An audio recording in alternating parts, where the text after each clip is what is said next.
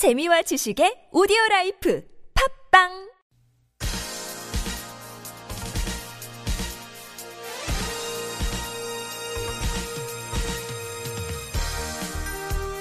여러분 안녕하십니까? 열린 아침 김만흠입니다. 오늘은 6월 15일 2000년 6.15 공동선언이 있었던 지 지금 16주년이 되는 날입니다.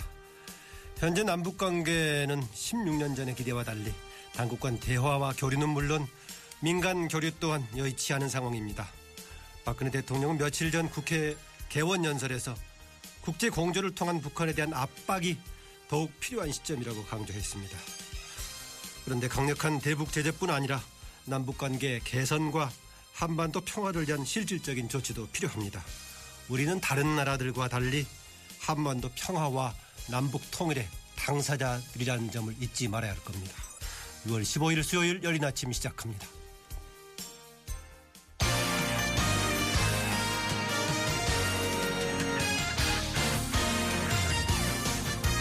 국내외 주요 뉴스를 정리합니다. 뉴스 브리핑 르몽드 디플로마티크 임상훈 편집위원과 함께합니다. 어서 오세요. 네, 안녕하십니까. 네, 정세균 국회의장이 어제 국회 신임사무총장에 우윤근 전 더불어민주당 원내대표를 임명했죠. 네.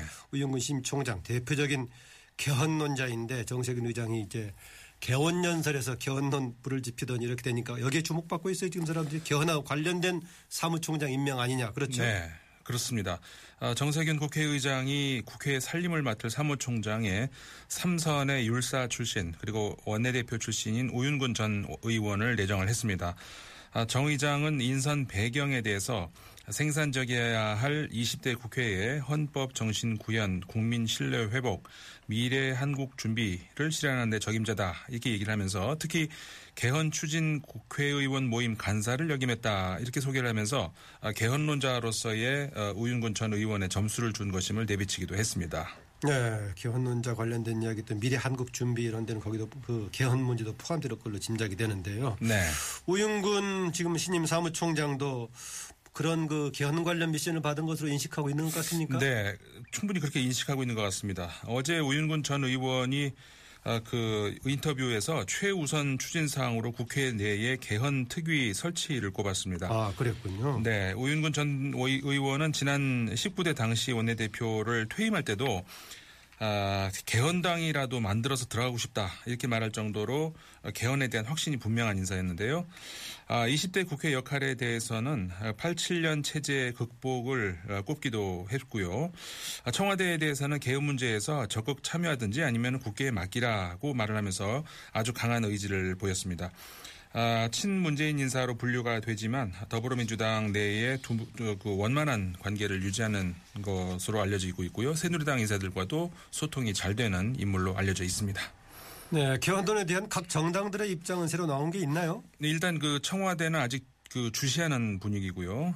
여야 정치권은 국회의장이 군부를 떼니까 조금씩 반응이 나오고 있습니다. 2008년 개헌 논의를 주도했던 김영호 전 아, 국회의장도 어, 유력 대선 주자가 특, 히 없는 지금이 적기다 이렇게 찬성 입장에 있는 것으로 전해졌고요. 네. 어, 대선 잠룡들 대체적으로 찬성한 쪽이 아무래도 더 많습니다. 아, 문재인, 박원순, 유승민, 오세훈 이들 네 명 인사는 4년 어, 중임제를 지지하는 쪽으로 지금 알려지고 있고요.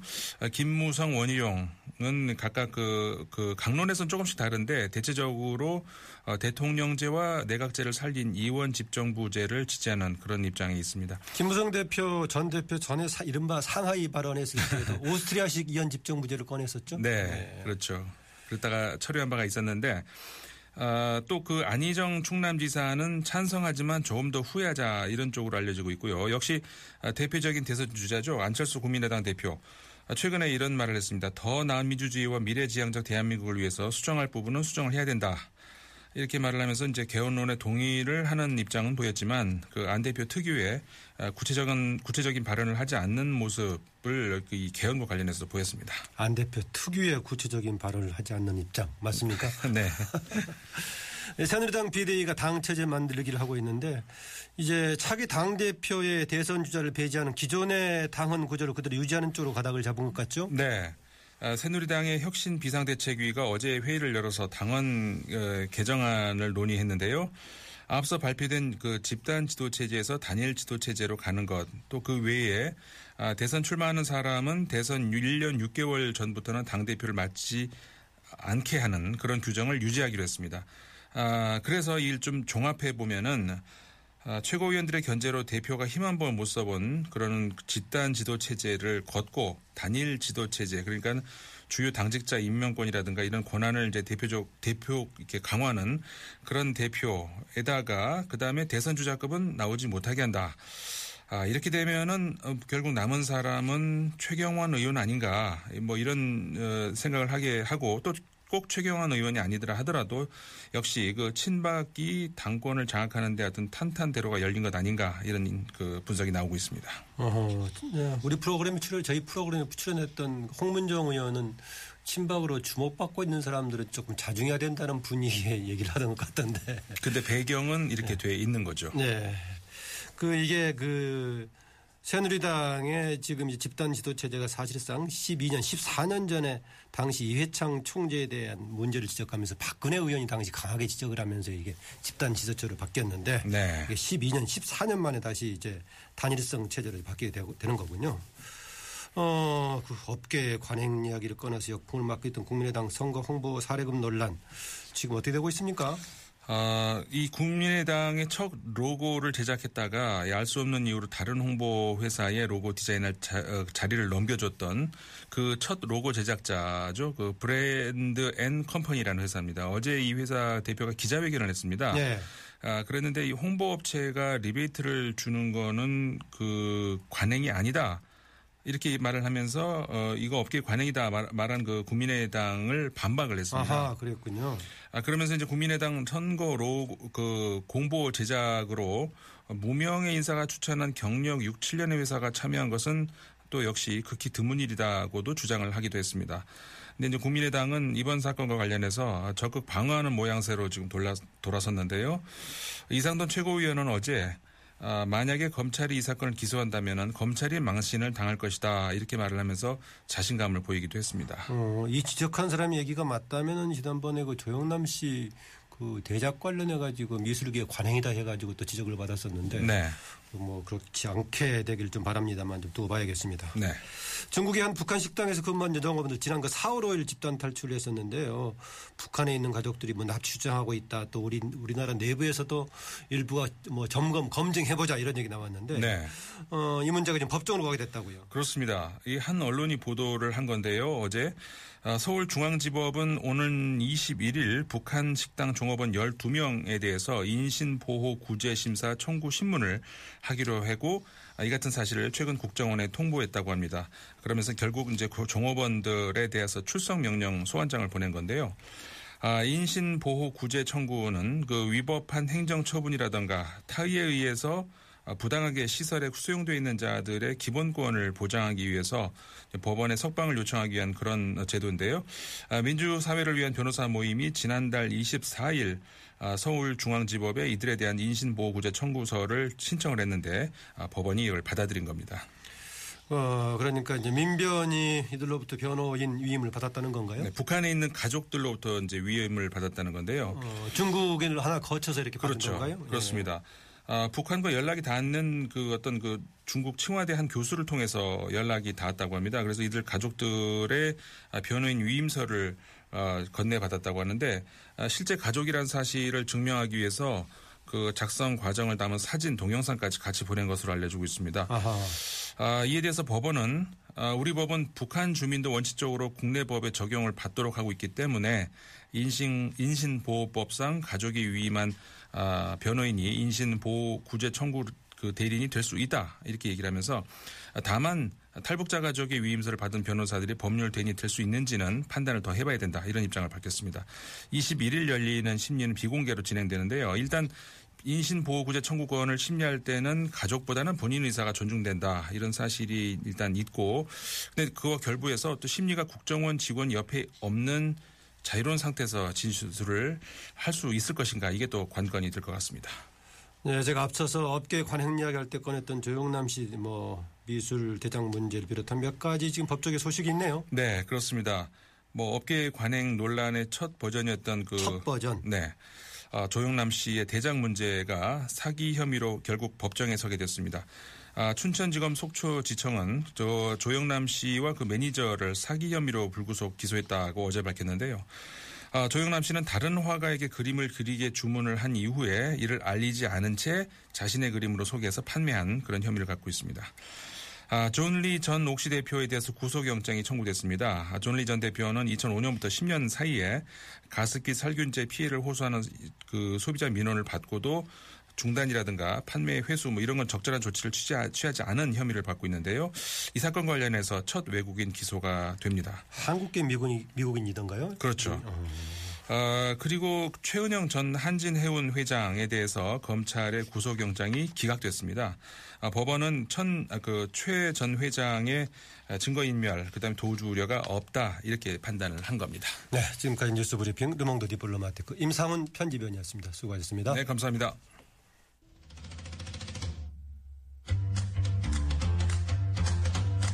이슈를 알기 쉽게 풀어봅니다. 김성수의 이슈풀이.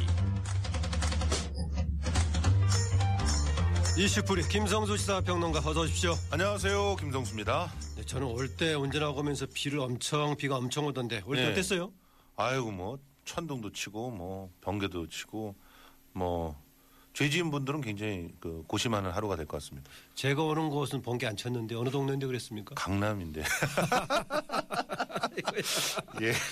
예, 오늘 얘기할 것은 에너지 공기업들의 구조조정 대책에 대해 살펴보겠습니다. 예. 정부가 어제 그 에너지 환경 교육 분야 기능조정 방안을 발표하면서 에너지 관련 공기업 부문에 대한 구조조정 방향을 내놨죠? 예, 그렇습니다. 어, 이명박 정부 시절에는 그렇게 공기업들한테 해외에 가서 자원 개발해라 하고 어, 밀어붙이더니 이제는 어, 그렇게 투자했던 거 전부 다다 팔아라. 어, 뭐 대대적으로 니네들 수술할게 이러고 나서고 있는 건데요. 예. 석유, 가스, 광물자원공사는 현재 해외에서 37개 자원 탐사 사업하고 어, 54개 자원 개발 및 생산 사업을 운영하고 있는데 어, 이들 때문에 공기업의 부채가 늘어나는 건 사실입니다. 그래서 이 부채들을 정리해야 된다. 이렇게 얘기를 하면서 어, 부실한 해외 사업들은 정리하고 또 민간에 넘길 수 있는 사업들은 넘겨서 공기업의 경영 효율화와 재무 건전성 제고를 꾀하겠다라고 얘기를 하고 있는데 사실 뭐 민간에서 부실한 건 안 받을 거 아니에요. 그러면 음, 민간에서 그러겠죠. 받을 거는 알짜될 거 아니에요. 예. 알짜들은 공기업들이 갖고 있어야 경영이 효율화되지 않을까요? 음흠. 그런데 왜 넘긴다는 걸까요?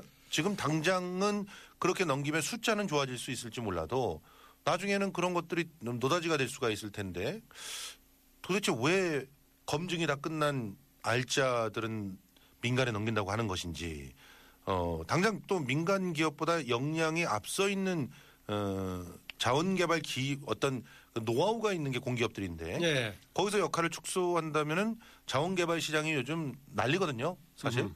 그러면 그런 부분에서 뒤처지게 되는 거 아니냐 이런 우려들도 있고요. 또 자산을 매각하는 중심으로 대책이 다 짜여져 있더라고요. 그러니까 뭐 이 과정에서는 이제 헐값 매각 이런 것들이 나올 가능성이 높아서 결과적으로는 특혜 뭐 이렇게 이어질 예, 뭐, 뭐 불을 보듯 뻔한 그림들이 지금 그려지고 있는 겁니다. 네, 이명박 정부 시기에 가장 대표적인 사업에 내세웠던 게 4대 강 사업하고 자원외교인데 그 중에 네. 하나는 이제 이것에 대한 근본적인 궤도 수정이 필요한데 잘못됐으면 궤도 수정을 해야겠죠. 네, 네. 그런데 방향이 맞나 모르겠어요. 어쨌든 간에. 자, 일단 이제 재무 상황들은 계속 나빠지고 있는 건 사실입니다. 네. 현재 석유공사의 부채 비율이 453%, 가스공사가 321%, 광물자원공사는 무려 6,905%의 부채 비율을 갖고 있습니다. 7,000%가량 되군요. 그렇죠. 예. 이명박 정부 출범 첫 해인 지난 2007년에 대략 한 64%에서 228% 정도였거든요. 여기에 비해서 크게 높아진 거죠. 그래서 예. 2008년 어, 금융위기 당시에 자원개발 사업을 대폭 확대했는데 그 이후에 에너지 가격이 바닥으로 떨어진 것이 재무 악화의 가장 큰 요인입니다. 앞으로 수년 내에 에너지 가격이 크게 오를 것으로 기대하기 힘든 만큼 고강도 구조조정이 뭐 불가피한 건 사실입니다. 그래서 일단은 먼저 자본 잠식 상태인 석탄 공사에 대해서 어 좀 단계적 감산을 하면서 어, 수술을 하겠다고 얘기를 하고 있어요. 2020년까지 어차피 이제 국제사회에 약속을 해가지고 어, 석탄 연탄 관련 정부 보조금을 어, 폐지를 해야 됩니다. 네. 뭐 이렇게 되면은 사실 가격 인상이 불을 보듯 뻔하기 때문에 수요가 줄어서 생산 감축이 불기, 불가피해지니까 어, 그때 가서는 거의 석탄공사가 해체 수순을 밟게 될 것 아니냐 이런 얘기를 하고 있는데 그런데 석탄공사 정리하려면은 고민이 한두 가지가 아니죠. 일단 광부들 전부 다 퇴직시켜야 되죠. 또 부채도 전부 해결해야 되죠. 2조 원 이상이 날아가게 되는 상황입니다. 그런데 진짜 웃긴 것은요. 예. 이렇게 줄인다고 발표하면서 석탄 화력 발전소 20개 더 짓는데요. 뭐 하는 짓이죠, 이게? 앞뒤가 너무 안 맞으니까요. 그러니까 석탄 거기에 소요되는 정도는 남기지 않겠어요? 정부끼리는 서로 이렇게 얘기를 안 하나 봐요. 지금 현재도 석탄이 모자라 가지고 수입을 하고 있습니다. 그런데 어 지금 그 20개를 더 짓는다는 거예요. 그것도 석탄 화력 발전소를. 그러면 석탄 공사는 또 감산을 해요. 더더욱 그 뭐 차이가 벌어지겠죠. 그거를 더 수입을 해야 되는 그런 상황들이 벌어지게 되기 때문에 뭐참 여러모로 그 부담인 그런 상황이 아닌가. 그리고 김선수 평론가가 예. 이야기한 이런 정도는 정부에서 고려하지 않았을까요? 충분하게. 고려를 했을까요? 근데 이 대책들이 앞뒤가 안 맞는 것들이 너무 많아서 예를 들어 미세먼지의 주 원인이 예. 석탄 화력 발전소예요. 음. 그럼 이거 줄여야 되는 게 맞지 않습니까? 근데 더 짓는다 그러고 그리고 석탄 공사도 감산을 한다 그러는데 더 짓는다 그러고 그러면 확실한 거는 이렇게 미세먼지 대책이랑 또 이렇게 석탄 공사에 대한 정리가 하나의 가닥으로 이렇게 일관성이 있게 보이려면 화력 발전소는 폐시, 폐쇄를 해야 되고 짓는 계획들을 다 없애야죠. 네. 그런데 지금 현재 그 화력 발전소에 대한 비중이 상당히 높거든요. 어쨌든 지금 그런 상황이고요. 그 방망경영에 낙인이 찍혀 있는 광물공사 는 비핵심 자산들을 다 매각하고 자원 개발 기능을 축소하겠다. 또 책임 사업 부재 도입을 하겠다 이런 대책을 내놨는데 저는 매각한다는 것은 결국은 민영화한다는 거겠죠? 민영화일 수도 있고 일단 자산으로 확보해 놓고 있는 것들을 해외에다가 음. 판다는 것도 해외는 물론. 그렇고요. 예, 그러니까 지금 한국정밀력 같은 경우는 호주 바이롱 등 9개 해외 광고의 지분을 매각을 하고 에너지 신산업과 대형 발전 사업에 주- 주력하기로 했는데 어, 이 해외 광구들을 확보할 때의 생각들과 지금 생각들이 얼마나 많이 차이가 난 건지 참 궁금한 그런 상황입니다. 지금 발전 사업 얘기했었는데 공기업 간의 중복 진출이나 과당 경쟁을 막기 위해서 해외 발전 사업, 전기, 전력 관련 사업이겠죠? 기능 네. 조정한다면서요. 예, 그렇습니다. 뭐 일단 한국 수자력 어, 수력 원자력의 경우는 국내에서 원전 사업을 주도하고 있잖아요. 그래서 원전 수출에서도 구심점 역할을 하도록 조정을 해 줬습니다. 그리고 또 발전용 댐 관리 같은 경우는 수자원공사한테 아예 넘겨라. 이렇게 됐고요. 중복 투자 문제가 불거지고 있는 한전의 광통신망 구축 사업 내년부터 중단한다고 합니다. 그런데요. 광통신망 구축 사업을 이렇게 중단을 하는 한다고 하면 또 분명히 광통신망에서의 그 민간 기업의 투자들이 확대가 될 것이고 그러면 또 어, 그런 상황 속에서 역시 그 어, 데이터 비용이라든가 통신 비용이라든가 이런 부분들을 갖다 줄이겠다는 그런 정부의 노력이 에, 반발에 부딪힐 가능성들이 상당히 높고요. 네. 또 한전은 에너지 신산업, 대형 발전 사업, 경역 사업에 주력을 하고 발전 5사가 이제 화력 신재생 OEM 분야로 특화시켜 나가기로 했다고 하는데요. 현재 한전이 총괄하는 원전 해외 수출 기능은 뭐 한수원 쪽에 넘긴다고 해서 분담이 된다고 하지만 지금 그럼 한전 에서 이렇게 하고 있는 그런 사업들이 예, 정말 한전을 앞으로 어, 새롭게 먹여 살릴 수 있는 그런 사업들인가 이런 부분에 대해서는 또 어, 미지수로 남아 있습니다.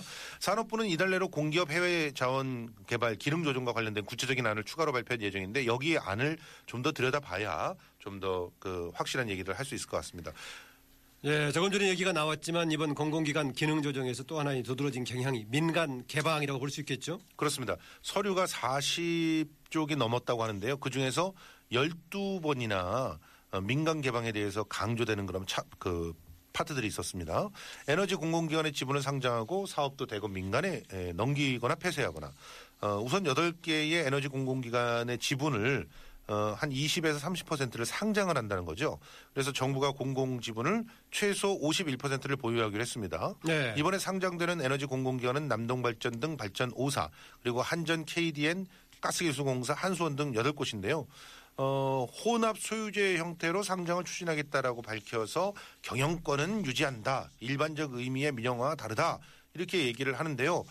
아유, 천만의 말씀이죠. 한 20%만 주식을 어, 민간에 가져가더라도요.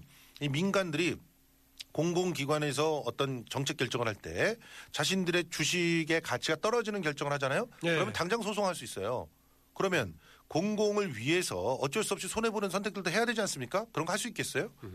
못 하는 거예요. 그리고 만약에 방어를 한다 그래도 경영권 방어를 할 때 들어가는 소송 비용이나 이런 거다 누가 책임집니까? 세금이잖아요.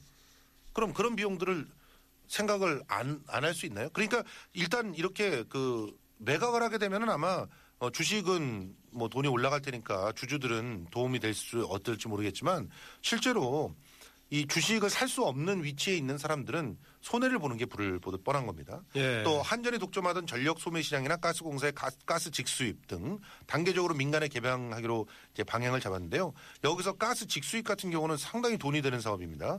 이런 것들을 또 한전이 나눠준단 말이죠.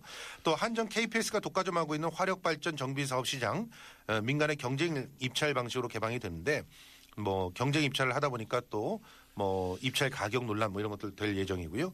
어, 전기안전공사의 전기용품 시험 인증 기능 또 전신조 관리 업무 다 폐지 철수하기로 했습니다. 그럼 다 민간으로 넘어간다는 건데. 예. 예. 어쨌든 간에 이명박 정부에서 정권 차원에서 올렸던 해외 자원개발 사업 전부 청산하거나 이제 부분적으로 줄일 수밖에 없는 그런 방향인데 여기에 따른 부작용도 만만치 않- 않죠? 아유 부작용이 만만치 않죠. 일단은 이렇게 청산한다고 해서 들어간 돈을 회수할 수가 없습니다. 그런 상태에서 지금 어 그 중국이라든가 일본 등의 그 나라들이 어떻게 나서고 있는지 한번 보세요. 지금 에너지 가격이 그야말로 헐값이기 때문에 도산하고 있는 에너지 회사들이 아주 줄줄이 있습니다. 그러면 이런 데를 헐값에 사, 사들일 수가 있어요. 예. 그러면 이런 데를 사들이는 기- 뭐 어, 비용으로라도 쓴다면 모르겠는데 나중에 그럼 에너지가 어, 정말 다시 이 올라가 가지고 어, 서로 그 확보하는 경쟁들이 일어날 때 우리는 속수무책으로 당할 수밖에 없다는 상황이죠. 그 제2의 석유 파동이 나고 그럴 때 우리는 어떤 대책을 내세울 수 있는지 궁금합니다. 네.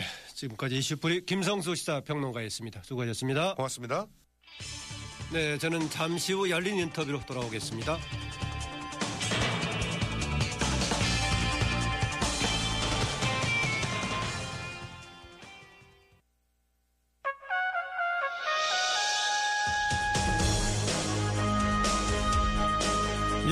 인터뷰 시간입니다. 우리 헌정사상 최초 여성 예결위원장 더불어민주당 김현미 의원 연결되어 있습니다. 안녕하십니까? 네, 안녕하세요. 반갑습니다. 이렇게 방송 인터뷰 시간에 전화로 뵙게 되네요. 안녕하셨어요. 네. 그 20대 국회 상임위원장 발표되던 날 보니까 검색어에 김현미 의원이 가장 많이 올라오더라고요. 아, 그랬어요? 예.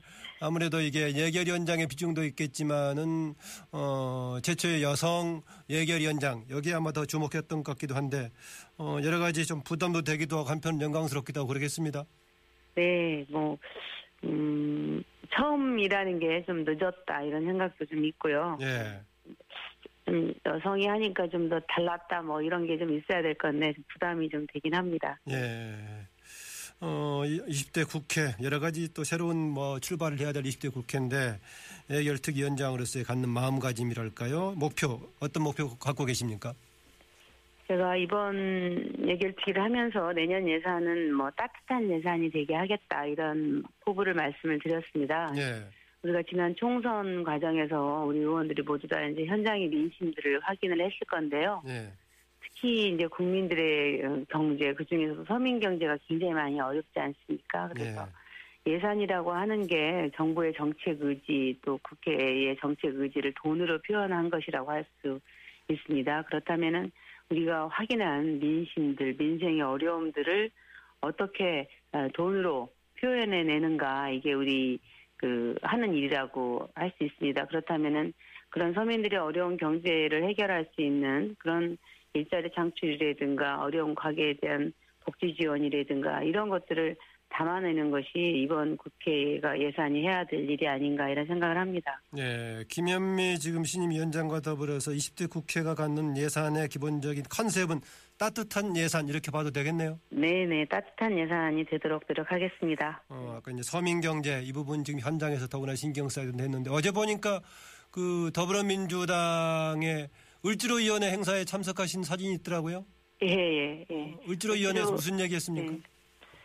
을지로위원회가 저희가 19대 때 굉장히 열심히 했는데요. 거기도 그때도 저희들이 굉장히 많이 힘들었던 게 그 을지로위원회에서 저희들 주로 활동하는 대상. 청취자를 위해서 먼저 을지로위원회가 어떤 명칭인지 좀 소개해 주십시오. 아, 아, 잘 모르시는 분들 계시죠? 네. 예. 을을 지키는 길에서 을지로입니다. 갑과 예. 을에서 을을 예, 얘기하는 예, 거죠. 우리 네. 사회에서 어, 어려움에 처해 있는 약, 사회적 약자인 을들을 위한 일을 하겠다 해서 19대 때 열심히 했는데요. 그 중에 대상 중에 학교 비정규직이라든가 이런 분들이 많이 또 포함이 되어 있습니다. 공무직이라 그래가지고 그 공공 부분에 어, 비정규직으로 뭐, 일- 뭐 일일 노임 노무자 뭐 이런 분들도 다 이제 그 대상이 되고 있는데요. 예.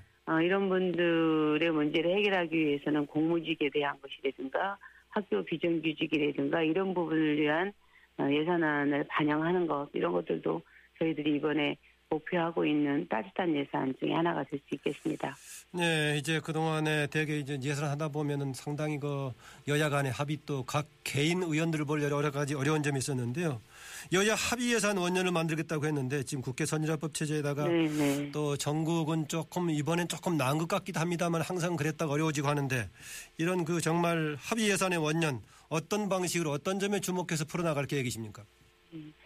그 2015년 예산안부터 그러니까 재작년부터 국회가 선진화법이 적용이 되면서 예산안이 여야 간에 합의가 되지 않으면 자동으로 12월 2일 날 상정되게 되었습니다. 정 안 되면 그러다- 정부한 대로 그대로 올라가는 거죠. 예, 정부 원안이 그냥 상정이 되기 때문에 제가 2014년에 기수정 소위를 했었는데 예.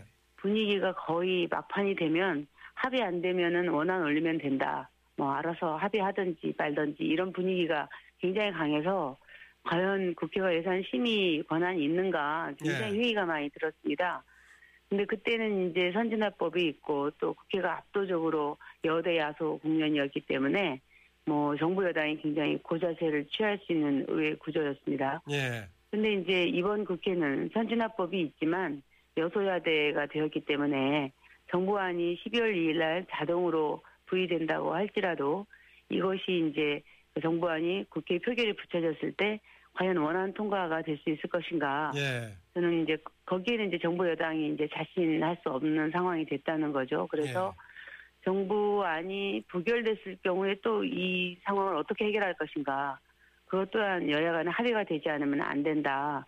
아, 이렇게 봤을 때, 어, 이, 이번 예산은 여야가 합의해야만이 어, 원만히 통과될 수 있다. 그 선진화법과 무관하게 그러는 국면이 되었기 때문에 예결위에서부터 여야가 수정안을 만드는데 합의안을 만드는데 어, 최선을 다해야 된다.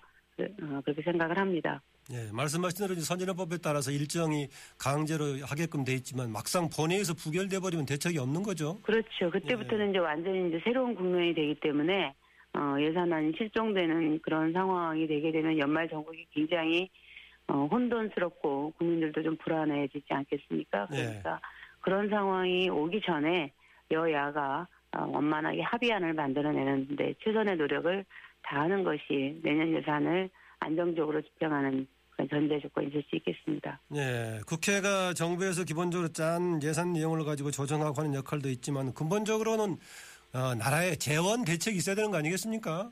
그렇죠. 예. 예, 그래서 지금 법인세 인상이 계속 논란이 되고 있고 하는데 지금 그 김현미 위원장께서도 그동안에 법인세 정상화가 필요하다는 입장이셨죠? 네네. 예. 왜냐하면 지금 정부가 지금 매년 재정 적자를 한 해에 50, 40조씩 지금 내고 있고요. GDP 대비 국가 채무 비율을 30대 30% 중반대로 유지하겠다 이게 최근 뭐 20년 가까이 정부의 입장이었었는데 예. 올해부터 40%를 넘었거든요. 그래서 이 국가 채무 비율이 사- GDP 대비 40%를 넘었다는 것은 국가 재정에 있어서 굉장히 위기가 아, 도래했다라는 어떤 시그널이 될 수 있습니다. 그래서 이런 문제를 해결하기 위해서는 세입 대책이 필요하다 이렇게 예. 생각을 합니다. 그런데 지금 이 정부 들어서는 거의 지금 음, 세입 구조에 있어서의 근본적 변화를 가져오는 세법 개정이 이루어지지 않았습니다. 대통령께서 증세 없는 어, 복지 가능하다 이렇게 주장하고 버티고 계시기 때문이죠. 예. 그런데 이 문제를 근본적으로 해결하지 않고서는 이런 어, 재정 적자의 연속, 어, 국가 채무의 비율의 지속적인 상승을 해결할 수 없고 또 현장에서는 실질적으로 필요한 복지 사업이라든가 일자리 창출이라든가 이런 것들을 할 수가 없습니다. 또 특히나 올해에는 어, 지금 현재 뭐 조선이라든가 이런 산업에서 구조조정의 요구가 굉장히 크지 않습니까? 예. 그러면 그 구조조정을 감당하는 재원 또 거기에서 발생하는 실업자 문제들을 어떻게 어, 뒷받침할 것인가 이런 요, 재정적 수요들이 있습니다. 그러려면은 여기에 필요한 세입 대책들을 강구해야 한다 이렇게 생각을 하고 그래서 저희는 어, 이명박 정부 때 법인세를 22%로 낮추지 않았습니까? 예. 25%에서 그걸 최소한 어, 과표 기준이 500억 이상인 기업에 대기업에 한해서 어, 25%로 환원해야 한다 이렇게 예. 생각을 합니다. 음. 이렇게 하게 되면 약 5년 동안에 25조 5천억 정도의 세, 예, 세수를 확보할 수 있으니까 일단 이거부터 정상화하고 시작하자 이렇게 생각합니다. 예. 어, 최근에 이제 협치란 얘기가 많이 나오고 있는데 협치는 그냥 협력한다는 차원이 아니라 서로가 뭔가 좀 양보하는 이런 걸 포함하는 거 아니겠습니까? 그렇죠. 그 점에서 예, 예. 박근혜 대통령 혹시 이런 그 세원 관련 특히 법인세 정상화 관련해 가지고 조금 양보할 가능 그 전에 입장에서 양보할 가능성이 있다고 보십니까? 지금까지의 대통령의 stance를 보면은 뭐 거의 뭐 가능하게 보이진 않습니다만 어 이제 이제 아까 말씀드렸던 대로 국가 채무 비율이 굉장히 위험한 상황을 향해 가고 있고 또 구조조정이라는 상황이 있고 이 일자리 문제라든가 특히 청년 일자리 문제 같은 게 굉장히 심각하지 않습니까? 예. 이런 것들에 대해서 정부가 우선적으로 대책을 세워야만이 지금의 이 국가적 난제를 난국을 풀- 돌파할 수 있다. 이런 면에서 대통령께서 어, 재벌 대기업에 대한 법인세 정상화 문제에 전향적으로 좀 검토해 주시기를 음, 바라는 바입니다. 네.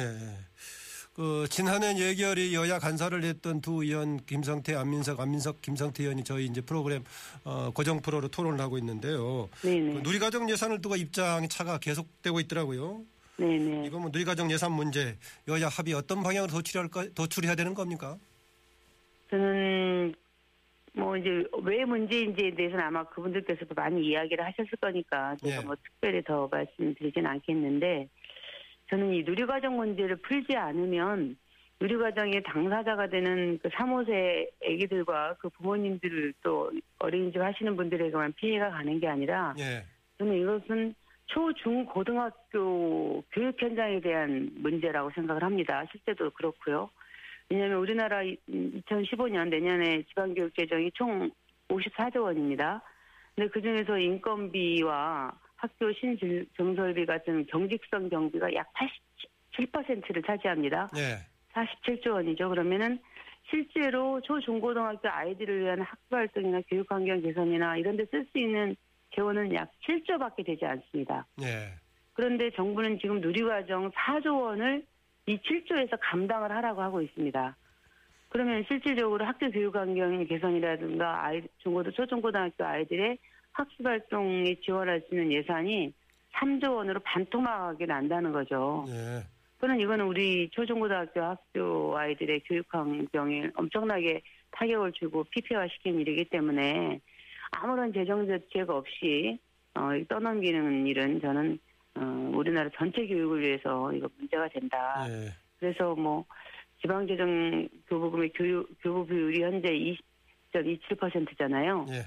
근데 20.27%를 23%로 약 아, 2% 정도를 늘리게 된다면 5조 원 정도의 지방재정 어, 교, 교육재정이 확정될 수 있습니다. 예. 그러면 이 문제면 저는 누리과정의 문제와 지방 교육 재정의 문제를 한꺼번에 해결할 수 있기 때문에 지방교육재정 교부금의 교부 비율을 어, 인상하는 거, 23%를 인상하는 안으로 여야가 타협점을 찾았으면 좋겠다 이렇게 생각을 합니다. 예, 정부 담당 실장은 예산 확충이 훨씬 더 많이 됐다고 주장하던데 이 부분은 좀 확실하게 좀 서로 정리할 필요가 좀 있겠 네, 이거는.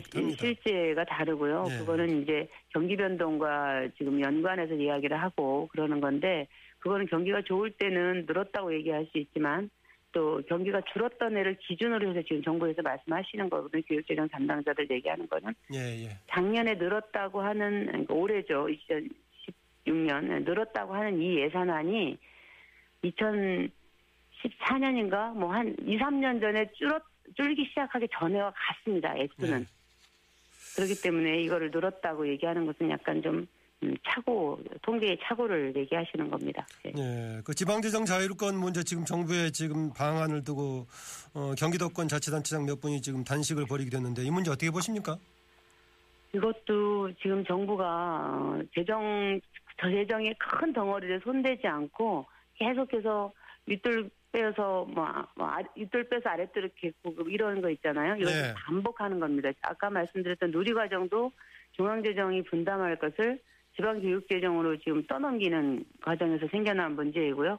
이것도 마찬가지로 지방의 재정이 굉장히 부족하니까 지방자치단체 중에서 그나마 이제 개- 살림이 괜찮아서 불교부 단체들에게 지원되는 예산을 지금 또 아랫 윗돌 빼서 또 아랫돌에 집어넣고 좀 이런 걸 지금 또 하는 거여서 예. 여섯 개 지방자치단체가 현재 불교부 단체인데 어, 이번에 이거를 시행하게 되면은 여- 세 개로 줄어들게 됩니다. 그만큼 지방 재정의 그 자립도 이런 것들이 떨어진다는 얘기가 되는 거죠. 예. 그래서 이렇게 하는 것은 하향 평준화가 되는 거고요. 지방자치단체가 처음 시행될 때 8대 2로 국세대 지방세 구조가 이렇게 되어 있는데 지금 똑같은데 사업의 비율은 6대 4로 지방자치단체의 사업 비율이 엄청나게 늘었거든요. 사업은 늘었지만 예산은 추가로 확충이 덜 되고 있다. 그렇죠. 그렇기 아. 때문에 여기에 맞게 지방 소비세율을 인상을 해줘야 됩니다. 이걸 네. 원래 21%까지 현 11%를 21%까지 늘려주겠다고 약속을 했는데 안 되고 있거든요. 네. 그래서 최소한 16%라도 이거를 어, 해주고 약속대로 21%까지 이거를 달성해 줘야만이 현재 지방자치단체에 부과되고 있는 엄청난 이 사업비의 부담을 덜어줘서 진정한 지방자치가 될 수 있게 한다. 예. 이렇게 생각을 하고요. 지금 정부가 시행하려고 하는 어, 조정교부금제도를 개선해가지고 어, 지방자치단체에 어, 법인 지방소득세를 공동세로 전환하겠다. 이 문제에 대해서는 좀 중단하는 것이 옳겠다 이렇게 생각을 합니다. 네. 김현미 의원께서 이렇게 예결위원장 맡으니까 지역구에서 사업 많이 가져올 수 있다고 좋아, 좋아하지 않습니까? 되게 이제 그런 생각들을 하시죠. 근데 네. 저도 사실 부담이 많이 됩니다. 그런데 또 이제 어떻게 보면 이게 이제 그 지역구에 뭘 대표하는 것이기도 하지만 이제 국가의 일을 맡았기 때문에 이거를 또 그렇게 하면은 안 되고 일단은 어, 국가적으로 전 국민적 시각에서의 우선순위에 맞게 어, 일을 공평하게 진행하는 것이 타당하지 않나 이렇게 생각을 합니다. 예, 매번 쪽지상 카톡에선 이런 얘기가 나오던데 조금 그 심의 과정을 일정 부분은 투명하게 할 필요가 있다고 보지 않으십니까? 예, 저희 당은 19대 국회 하반기부터는 어, 상임위원회나 예결위, 예결위원회 심사 과정에서 논의되어 논의되지 않는 사업 예산 같은 것들을 예. 막판에 무슨 쪽지나 이런 걸로 해서 반영하는 것은 없었습니다. 그래서 이제 투명하게 이걸 했습니다. 그런데 여전히 이제 그 모든 의원님들이 지역구를 대표하시기 때문에 부담이 굉장히 크시죠.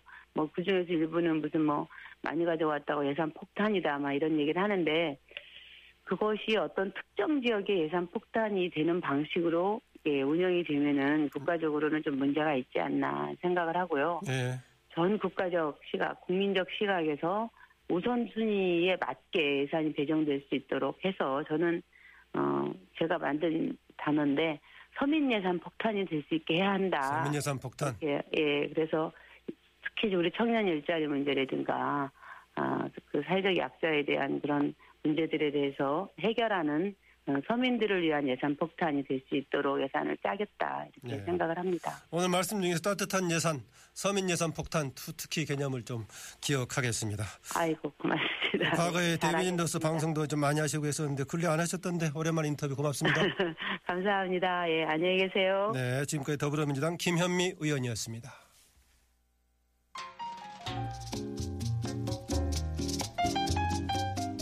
열린 아침 김만흠입니다는 항상 여러분의 의견을 기다리고 있습니다. 50원의 유료 문자 샵 0951이나 카카오톡 플러스 친구에서 TBS 라디오와 친구 맺기를 하시면 됩니다.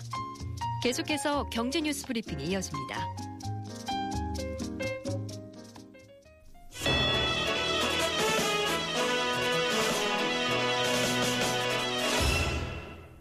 경제계 주요 이슈를 살펴보는 경제 뉴스 브리핑 시간입니다.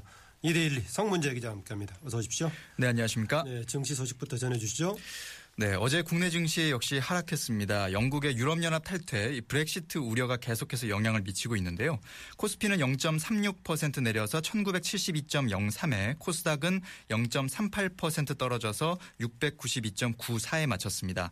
어, 코스피와 코스닥 모두 외국인과 기관이 동반 매도하는 모습이었습니다. 어, 아시아 증시는 좀 엇갈리는 모습이었는데요. 일본 같은 경우는 1% 떨어졌습니다. 역시 브렉시트 우려가 고조된 영향이었고요. 반면에 중국은 0.3% 올랐는데요. 이 중국 A주가 MSCI 신흥시장 지수에 편입될 것이라는 기대가 지수를 견인했습니다. 다만 오늘 새벽 발표된 그 MSCI 신흥시장 지수에서는 어, 중국 A주가 편입이 유보됐고요.